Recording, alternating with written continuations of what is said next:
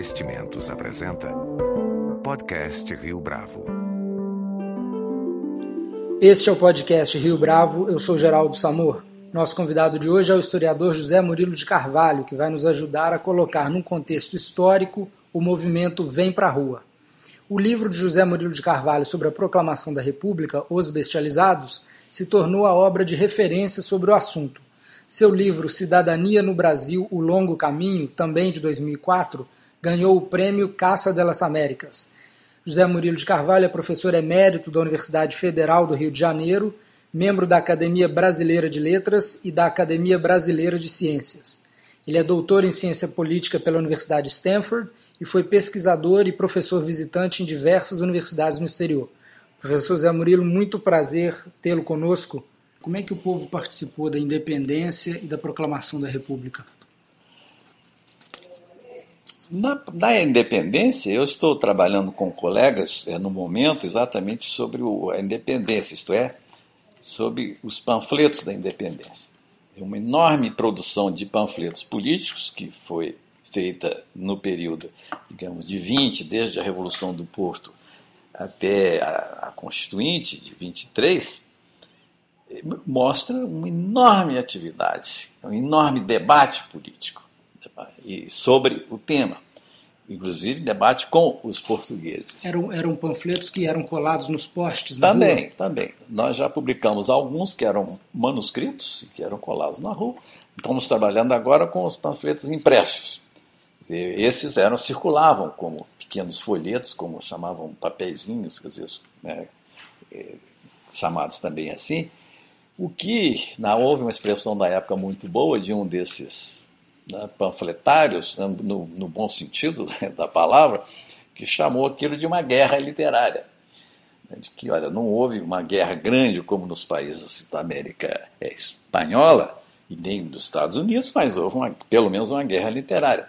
Mas, além disso, houve muita movimentação popular nas ruas, sobretudo do Rio de Janeiro desde 21 até, até 31, foram constantes as manifestações, sobretudo é, de brasileiros contra portugueses, inclusive uma quase que militar contra a divisão portuguesa que estava aqui, e depois brigas mesmo de rua contra portugueses, chamada Noite das Garrafadas, foi isso, né? dizer, quebraram a cabeça de muita gente a garrafadas né? no Rio, é, é, por causa deste conflito, que era um conflito que tinha a ver né, dirigido a Dom Pedro, mas tinha a ver ainda com é, o que muitos consideravam um processo ainda incompleto de independência, na medida que Dom Pedro é, estava ainda muito voltado para as questões portuguesas. E, né, na época da abdicação de Dom Pedro, 31, a concentração de milhares de pessoas para exigir que Dom Pedro. Na realidade, o que, que as pessoas queriam? Queriam que Dom Pedro é, repusesse um ministério que ele tinha demitido.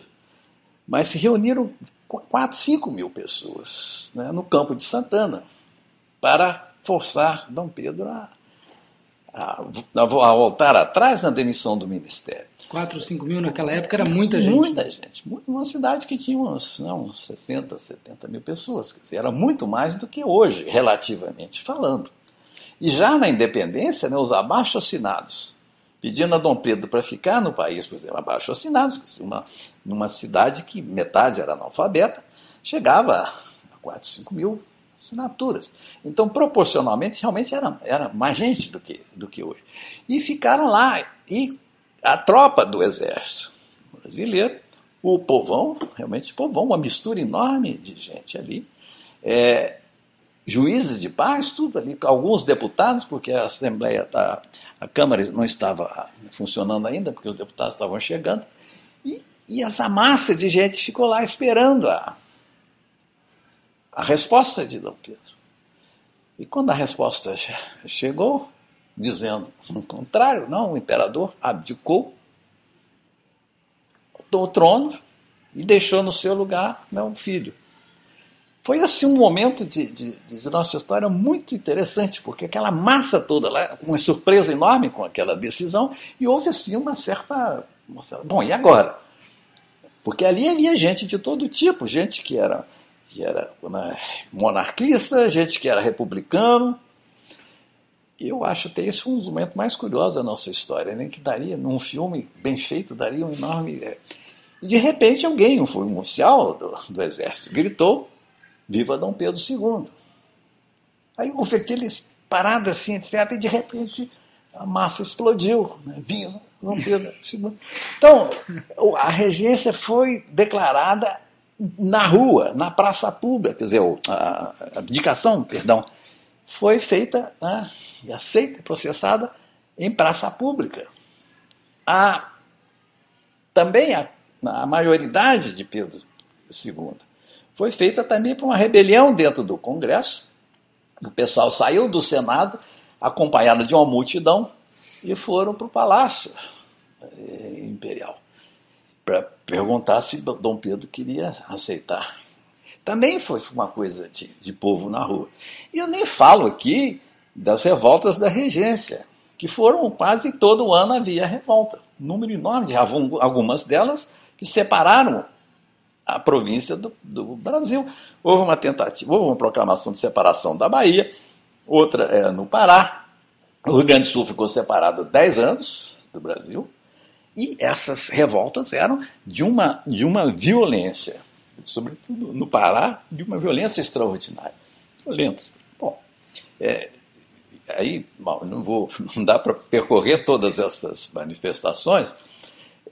Talvez, em parte, a, esta ideia de que o brasileiro é pacífico é, tenha vindo um pouco da proclamação da República, porque foi aí realmente uma grande mudança na nossa política, pelo menos, que, pelo menos no 15 de novembro, realmente envolveu muito pouco, muito pouco povo. Né? Foi umas coisas, é, foi uma surpresa.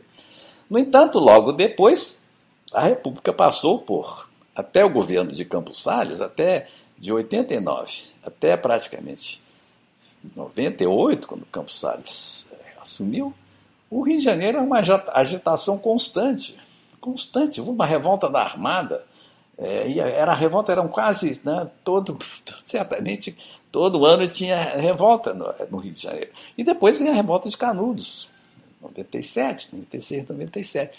Então, uma agitação constante.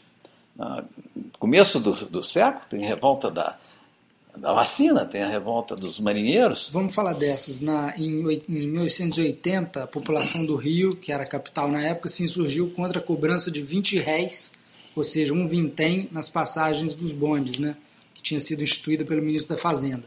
Esse episódio ficou conhecido como a Revolta do Vintém e quais as consequências, como é que foi esse movimento na época? O Rio estava há algum tempo, depois que, segundo Renato, se estabilizou, a cidade do Rio estava relativamente tranquila por algum tempo. Até que veio esta, esta revolta, de 1880.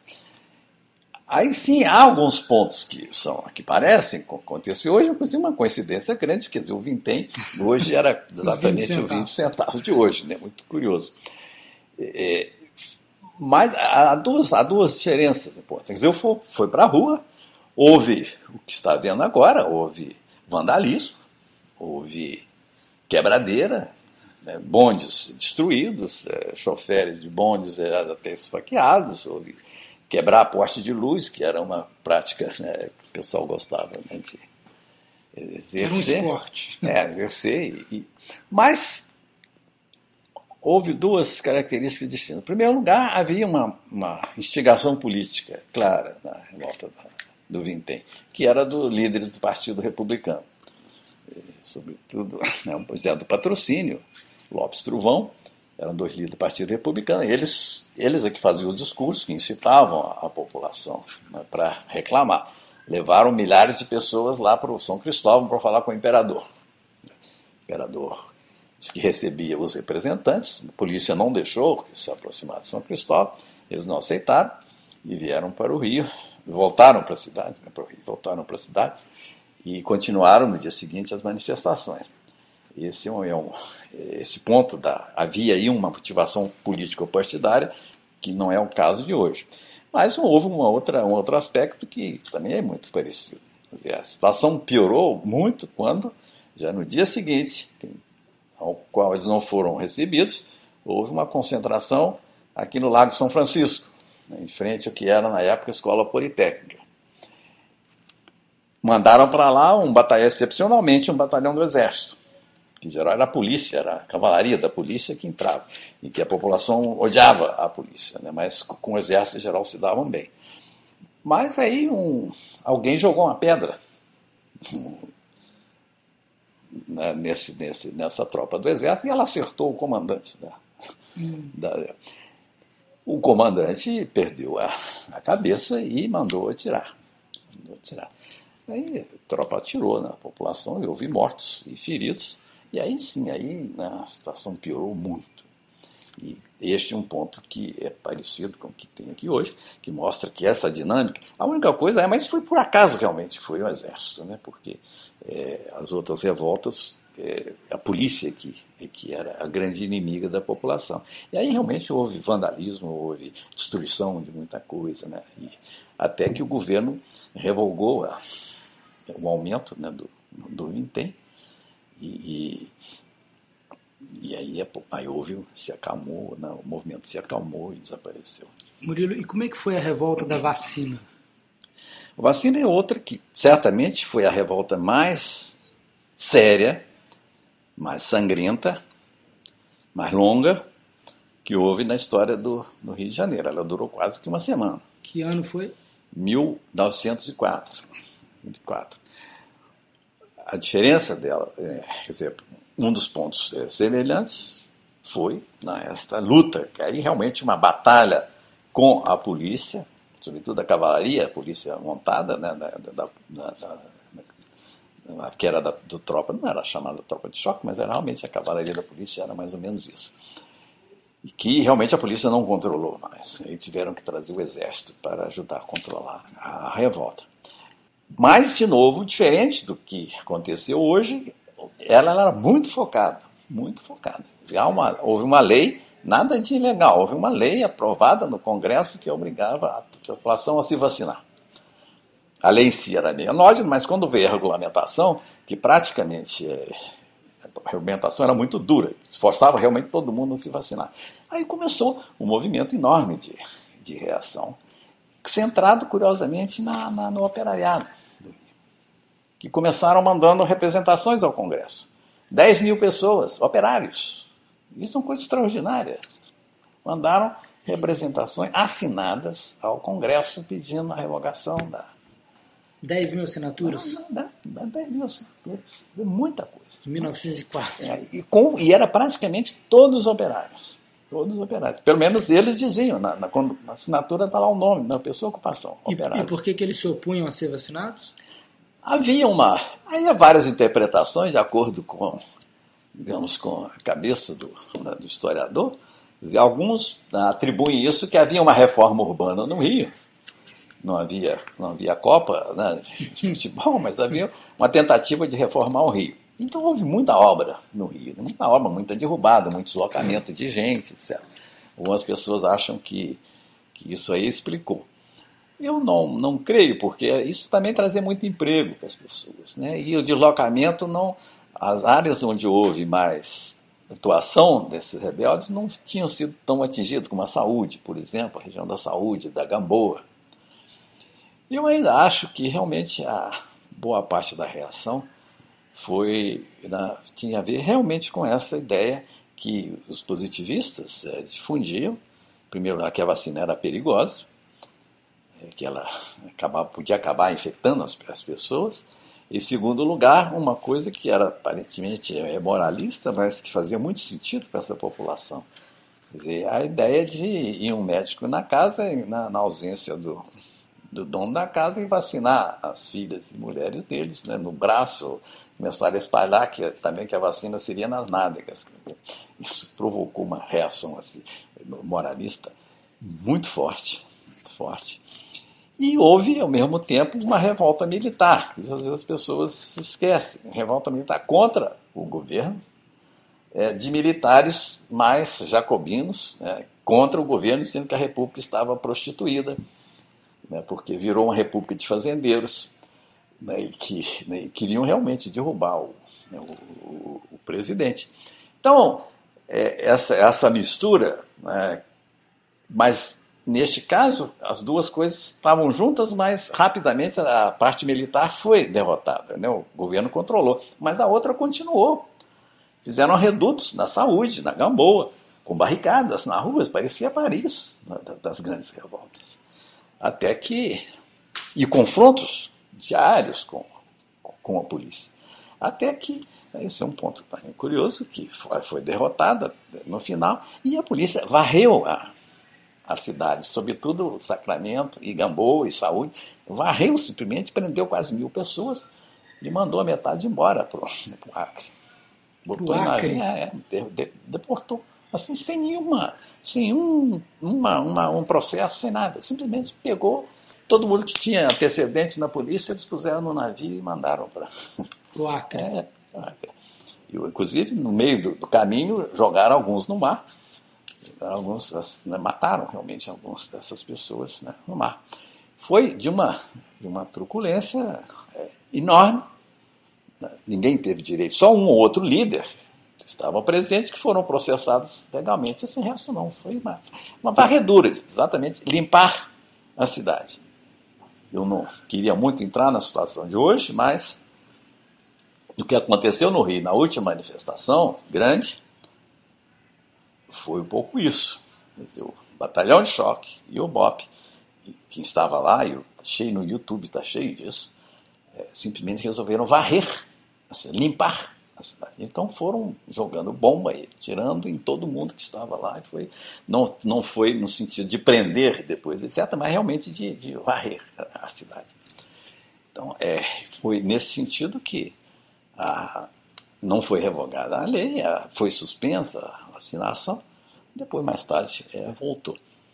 Então, mas aí a diferença com, de novo, com o que aconteceu hoje era havia um foco muito nítido havia lideranças eh, políticas envolvidas, partidárias, e não foi algo tão, quer dizer, foi mais marcado realmente pelos grupos operários, sobretudo operários. De gente, digamos que hoje a gente chamaria de, é, digamos, de classe média e tudo, não estavam muito envolvidos. Murilo, vamos voltar à ideia de que o povo brasileiro é um povo conformista, bovino, que é uma autocrítica que a gente ouve muito é, no país. Você acha que existe alguma. Primeiro, você acha que isso é uma verdade? Ou, uh, e você acha que existe algo no ethos brasileiro que leva a esse conformismo? Tem a tal da herança escravocrata, a herança ibérica, ou isso tudo é um mito? Essas coisas é, têm que ser um pouco discutidas né, comparativamente, né, porque não existe um povo, né, digamos, briguento ou, né, e outro povo pacato sem, sem ter um padrão de, de comparação. Então, se você compara com, digamos, com países próximos, como a Argentina, com, que está aqui ao lado, como os Estados Unidos, eu creio que se você pega toda a história, você vai ver que, de um modo geral, as nossas grandes é, transformações políticas, né, como a própria independência, certamente a República, e mesmo em 30, houve uma, uma luta, mas também razoavelmente é, pouco violenta. Realmente é menos, é menos sangrenta. Se você olha, no entanto, por exemplo, que eu já mencionei, para rebeliões populares, tudo desde a regência até, até Canudos, ou até é, revolta da, da Armada, ou revolta da Chibata, há um grau de violência extraordinário. Eu acho que depende muito de quem está brigando com quem. Né? Se, você, se é briga de branco, digamos assim, né, para usar a expressão, briga de grupos de elite, etc., há uma tendência a que a coisa não seja muito, muito violenta, ou que seja menos violenta do que em outros, uhum. em outros países. Os golpes na América Latina, por exemplo, militares, em geral, foram mais violentos do que, é, do que os nossos é, aqui. É, essa, essa expressão briga de branco foi cunhada na história por, por algum historiador? Não, que eu saiba não, que eu saiba não. Acabamos de cunhar. É, eu uso às vezes de vez em quando pra, exatamente para chamar essa atenção. Uhum. É, quem que está brigando com quem? É, por exemplo, na Revolução de 30, havia um aparato bélico bastante grande. Né, e chegam o, as tropas do Sul, descem as tropas de São Paulo, encontram-se em Tararé. Uhum. que virou, né, uma, depois virou uma piada, Itararé. Quer dizer, o Barão de Itararé. Né, havia um poema, é, do poema do, do Murilo Mendes, né? A maior da batalha da América, América do Sul, não houve. Uhum. Foi, foi isso. E mesmo se você pega o golpe de 64, quer dizer, o golpe em si, naquele momento, não foi realmente, não, não, não sei, acho que não morreu ninguém no Ele foi golpe. sangrento só depois. Depois, e aí na, na repressão. Exato. A repressão é sim, e aí sim, mas no, no outro não. Então, e de outro lado, é claro, acho que há uma. Há entre nós um traço é, é cultural, isso aí é um, é um terreno mais, mais perigoso, é, de, digamos assim, é, de um novo entre brancos, quer dizer, brancos no sentido entre pessoas que têm acesso pleno a, Uhum. a todos os, os direitos, a todos os, né, os mecanismos do Estado, etc., de, de ter uma certa, digamos assim, tendência a aceitar cooptação, Uhum. cooptação política, né, de ser sensível à cooptação política. Foi o que aconteceu nos últimos dez anos, né, com certos setores que eram setores organizados, de movimentos sociais, etc., que eh, facilmente se deixaram eh, cooptar.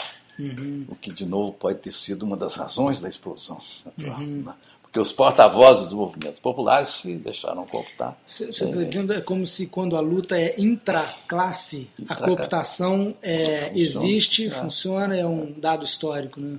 Isso aí ela é mais realmente. A tendência à negociação é muito maior.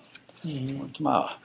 E, né, de outro lado, também é preciso é, dizer que, né, em casos de rebeliões populares, a dureza da repressão sempre foi, foi muito grande. Então, se você pega é, Canudos, você pega Contestado, eles não usaram canhões em Canudos, usaram canhões no Contestado. né, que Esse ano celebra 100 anos, né? o ano passado, aliás, foi 100 anos que ele celebrou do Contestado. Então, é, agora, é uma, uma- mas aí uma outra tática é, obviamente, em relação a essas populações, também é tentar cooptá-las. Né? Isso foi feito já dizer, na República Velha, o chamado sindicalismo amarelo, por exemplo, era cooptado, e, e certamente Getúlio Vargas foi um grande mestre dessa cooptação dessa classe, que era politicamente totalmente isolada e, e a relação do governo com ela era frequentemente de violência. Murilo, eu queria resgatar a frase que ficou famosa do jornalista Aristides Lobo, que escreveu na época que o povo assistiu bestializado à proclamação da República. Eh, hoje, quem está assistindo bestializado às manifestações é a classe política. Eh, o precedente histórico de participação do povo nas ruas que você narrou agora te dá alguma esperança de que virá alguma mudança efetiva no país a partir eh, dessas manifestações de agora? Sua bola de cristal. Eu tinha dito a você antes que eu é, não entraria muito nesse tipo de exercício né, futurológico. Mas já faz alguns dias, né, hoje as coisas já estão um pouco mais, um pouco mais claras. E talvez seja possível fazer algum comentário que não seja, digamos, irresponsável. É uma é, situação né, em que a eficácia desse movimento, para mim, me parece muito é, duvidosa, menos em termos concretos, né, porque exatamente pela fragmentação, divisões internas, a fragmentação. Eu não me preocupo muito com a parte de ter havido violência, embora boa parte da imprensa tenha, no caso do Rio, é, tranquilamente parte da imprensa ocultou muita violência da polícia né, e chamou atenção para a violência dos manifestantes, de uma maneira que eu achei muito, realmente muito é, quase escandalosa. Essa, Não equilibrada. Né? Não equilibrada. Saber o que aconteceu né, realmente no Rio naquele dia, você tem que ir para o YouTube. Sem o YouTube você não fica, não fica sabendo. Mas isso eu acho que acontece praticamente em quase todas as manifestações. É, há sempre gente que vai lá e tenta, né, pescadores de águas turvas. Né? Então eu não acho que isso tenha sido o fator principal, embora ache que aí já há uma tendência, na, na, sobretudo na, na mídia impressa, de salientar isso e, obviamente, criar dificuldades né, a esses movimentos. Muita gente, que eu já falei, não, não voltariam mais à rua. Né? com receio de que isso acontecesse. Então, essa fragmentação é, leva a que né, a gente tenha, eu tenho, é, dúvidas né, sobre o futuro é, do movimento. Que agora parece que estão tentando né, definir outros focos, né, ou seja, a PEC 37, seja lá o que for, ou contra a corrupção, mas a PEC 37 é algo concreto que pode ser feito agora. O resto tudo é de médio e longo prazo, grandes reformas. Que, passada essa onda, né, acho que né, pode até ser, ser realmente os políticos podem dar um jeito de fazer esquecer isso. O que pode ficar, eu acho que talvez vá ficar e pode ter é, consequências para o futuro, foi um grande susto, realmente. Né? Eu acho que aí não há como negar que surpreendeu a todo mundo, mas certamente surpreendeu muito mais né, os políticos e surpreendeu muito mais, eu acho que sem dúvida, o próprio governo. A situação do partido do governo, que está há 10 anos né, no poder e que sempre se apresentou como liderança das massas, que sempre estava na rua com suas bandeiras durante o período é, de oposição, certamente se tornou muito incômoda, muito incômoda, porque agora se viu jogado do outro lado. Do outro lado. Embora tenha tentado manter a mesma imagem como se fosse não, um partido é, de esquerda é, no poder. Então, certamente viram que, que alguma coisa deu errado, não saiu de acordo com os planos. Né? E acho que isso tem a ver com, certamente, com duas coisas. Quer dizer, 10 anos de poder desgasta qualquer, qualquer partido. Segundo lugar, as prioridades é, do governo, com muito mérito na parte da inclusão social, quer dizer, pegou a parcela pobre da população e essa parcela, certamente não havia ninguém beneficiário da, da Bolsa Família nessas, nessas manifestações. Então, essa gente certamente está quieta e não, não é, tem receio de que isso possa afetar esse tipo de política. Então, isso aí está certo. Mas, é, de outro lado, é, o grande beneficiado pela política econômica do governo foi realmente o, foram realmente o, não, né, pelo menos certos grupos de empresários. Né? Costumo dizer que é, favoreceram os muito ricos e os muitos pobres. Né? Uhum. No meio ficou uma parcela de população é, ignorada né? e que foi sendo abastecida por uma geração né, de gente que não tinha participado das outras manifestações e que havia um certo tipo de anestesia política né, por causa desta dessa sensação, ah não, o partido dos pobres, do operário está no poder, etc. E houve uma anestesia política que deixou essa geração de estudantes sem causa, sem causa. Sobretudo né, com a única optada, por exemplo, associações de estudantes de ensino médio, tudo cooptada, ficou um pouco essa sensação. Eu acho que isso aí, é, de novo, é tentar explicar depois do que aconteceu, porque antes ninguém percebeu que estava acontecendo isso. Mas pode ser uma das maneiras que fez com que ficou uma geração aí perdida. Não a geração dos militares, o governo militar também não podia, mas não podia participar porque não podia, não era permitido. Agora não, ela podia, mas dado esse anestesiamento, né, em função né, do que eu já disse, aí sim, aí né, juntou um punhado de coisa que essas pessoas, né, concretamente, eu acho que muitos deles não. Certamente não era a tarifa de, de bonde, né, certamente não era isso. É, também as estatísticas de emprego são bastante altas, né, são das mais altas que a gente tem, então também não era é, desemprego. Então, o que, que é? É uma satisfação que apareceu bem como um pouco mal definida, mas que tem várias, várias várias, vários ramos, várias ramificações. E eu acho que isso deu né, esta, o fato da explosão que muita gente né, estava lá. Quem que sabia ali o que era a PEC 37? Mas ninguém sabia. Uhum. Mas não importava, não importava. Né? É a PEC 37, tudo bem, levanta o cartaz da PEC 37. Feliz porque está na rua, está manifestando, é, por aí. Então, é, eu acho que tudo isso que eu dizia, não é difícil que isso não tenha um impacto na, na, na, na, elite política, nos políticos em geral, nos partidos, e pode até eventualmente afetar as eleições do ano. Murilo, mas parece que uma mensagem que vem das ruas é, é que a, de que a classe política nunca foi tão desacreditada, que a classe política nunca teve uma qualidade tão ruim quanto a que tem hoje. Essa percepção também é historicamente a percepção que as pessoas têm? Ou, ou você sente hoje um paroxismo disso? Há uma, uma, um instituto de pesquisa latino-americano que chama Latino Barômetro, que ele, ele funciona no Chile e todo ano ele faz uma pesquisa em todos os países da América Latina, exatamente fazendo esse tipo de pergunta.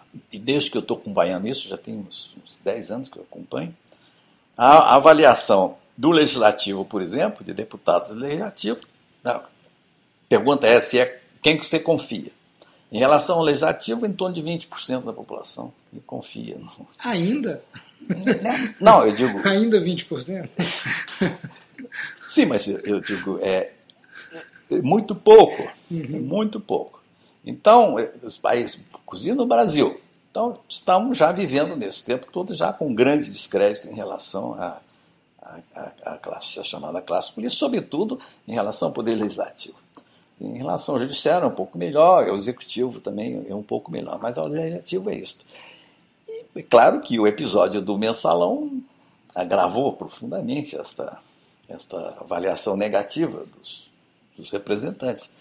Então, é, eu acho, por exemplo, se eventualmente houver a absolvição ou redução de pena dos, né, dos mensaleiros no, Supremo, é, é, possível que haja uma, um retorno dessas é, manifestações, talvez em escala menor.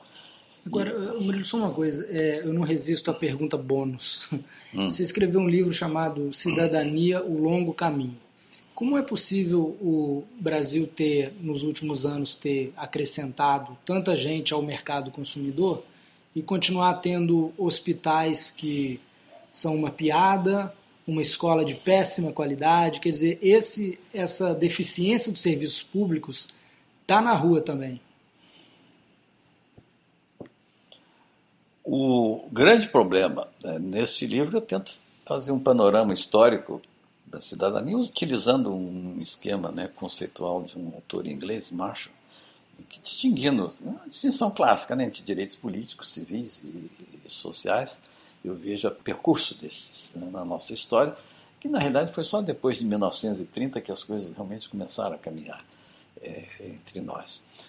O, o, estranho aí é que a extensão de direitos, a universalização de direitos, né, avançou mais rapidamente nos direitos sociais, com Getúlio Vargas, durante a ditadura. Né. Uhum. Então essas coisas já é sintomática. Né? Foi uma ditadura que veio né, é, é, aumentar o alcance dos direitos sociais e logo depois começou o direito político, começou também a subir, mas né, a legislação trabalhista começou aí, os militares continuaram né, com essa expansão dos direitos sociais, é, mas que ainda permanecia, depois da redemocratização, como uma enorme, enorme distância entre né, os mais pobres. o Gini era, na, no Brasil era, era na, até hoje uma, uma medida que, né, escandalosa. E o que foi feito né, recentemente foi sobretudo no governo Lula, foi um pouco reduzir essa distância né, entre pobres e ricos, e talvez nem tanto reduzir, mas realmente tirar um pouco dessa gente via mecanismo né, de bolsa de bolsa família, começando com bolsa escola, depois bolsa família, aumento maior de salário mínimo, etc., que chegou a, esta, a esse resultado de, de retirar da pobreza ou da pobreza da miséria uma parcela é, substantiva da população.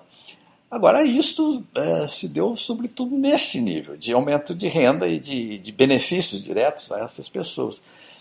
É, talvez porque isso tivesse mais a ver com o governo federal.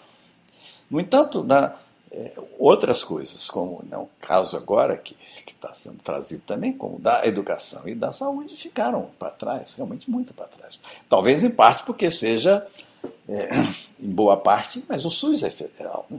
seja coisa que tenha a ver com governos estaduais e, e, municipais, e aqui entra a discussão do problema do fiscalismo, do federalismo fiscal, quer dizer, a distribuição de renda dentro dos vários, é, os vários níveis é, de governo, e que isso ficou realmente abandonado. Isso você vê uma gente nova, que começa inclusive a ter um pouquinho mais de educação, embora a qualidade continue péssima, etc. Mas enfim, pessoas começam a ficar mais, mais educadas, começam a perceber melhor essas coisas, e vão ficando né, mais capazes de eventualmente né, reagir diante de coisas que ficaram abandonadas, ficaram para trás.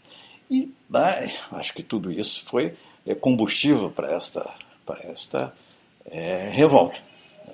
Eu acho que Outra coisa, que talvez seja um dos piores realmente para praticamente toda a população, não tem a ver com aumento de tarifas de, de bondes, tem a ver com a, não é nem mobilidade, com a imobilidade urbana. Uhum. Se não houvesse essa coisa, eu já estava imaginando que em algum momento iam começar a quebrar bondes, e ônibus, bondes no século XIX, quebrar ônibus, queimar ônibus, porque quem mora em São Paulo, por exemplo, sabe como é que uma pessoa vai trabalhar e gasta duas, três horas para chegar é, no trabalho e voltar do trabalho. Isso é uma situação é, intolerável, né? intolerável para qualquer, qualquer um que está sujeito a isso. Então, né, são uma caldeira de coisas que foram negligenciadas, não foram percebidas e que esse choque agora, a minha esperança é que realmente, pelo menos houve um choque, é, e eu não creio realmente que sem atacar estes problemas, que haja que haja é, paz social. É, paz social, não acho. E isso talvez seja, talvez o melhor resultado dessa, dessa manifestação. Realmente uma, uma chamada de atenção aos políticos que eles estão é, correndo risco. É o famoso vai ou racha. Vai ou racha. Estão correndo risco e, e risco eleitoral. Né? Isso funciona no país, porque uma coisa que político, né? político em geral, mas certamente os brasileiros não abrem mão é ficar no poder. Né? mas de, de né, fato, se há uma coisa possível, de novo, repito, é esta, é esta né, impressão de que tem que haver mudanças nas políticas públicas nessas áreas cruciais, mais do que é, está sendo feito até agora. Isso né, pode ser bom para todos nós. Professor José Murilo de Carvalho, muito obrigado pela sua participação. Com edição de Leonardo Testa, esse foi mais um podcast Rio Bravo. Se você tem dúvidas, sugestões ou comentários, mande um e-mail para podcast@riobravo.com.br.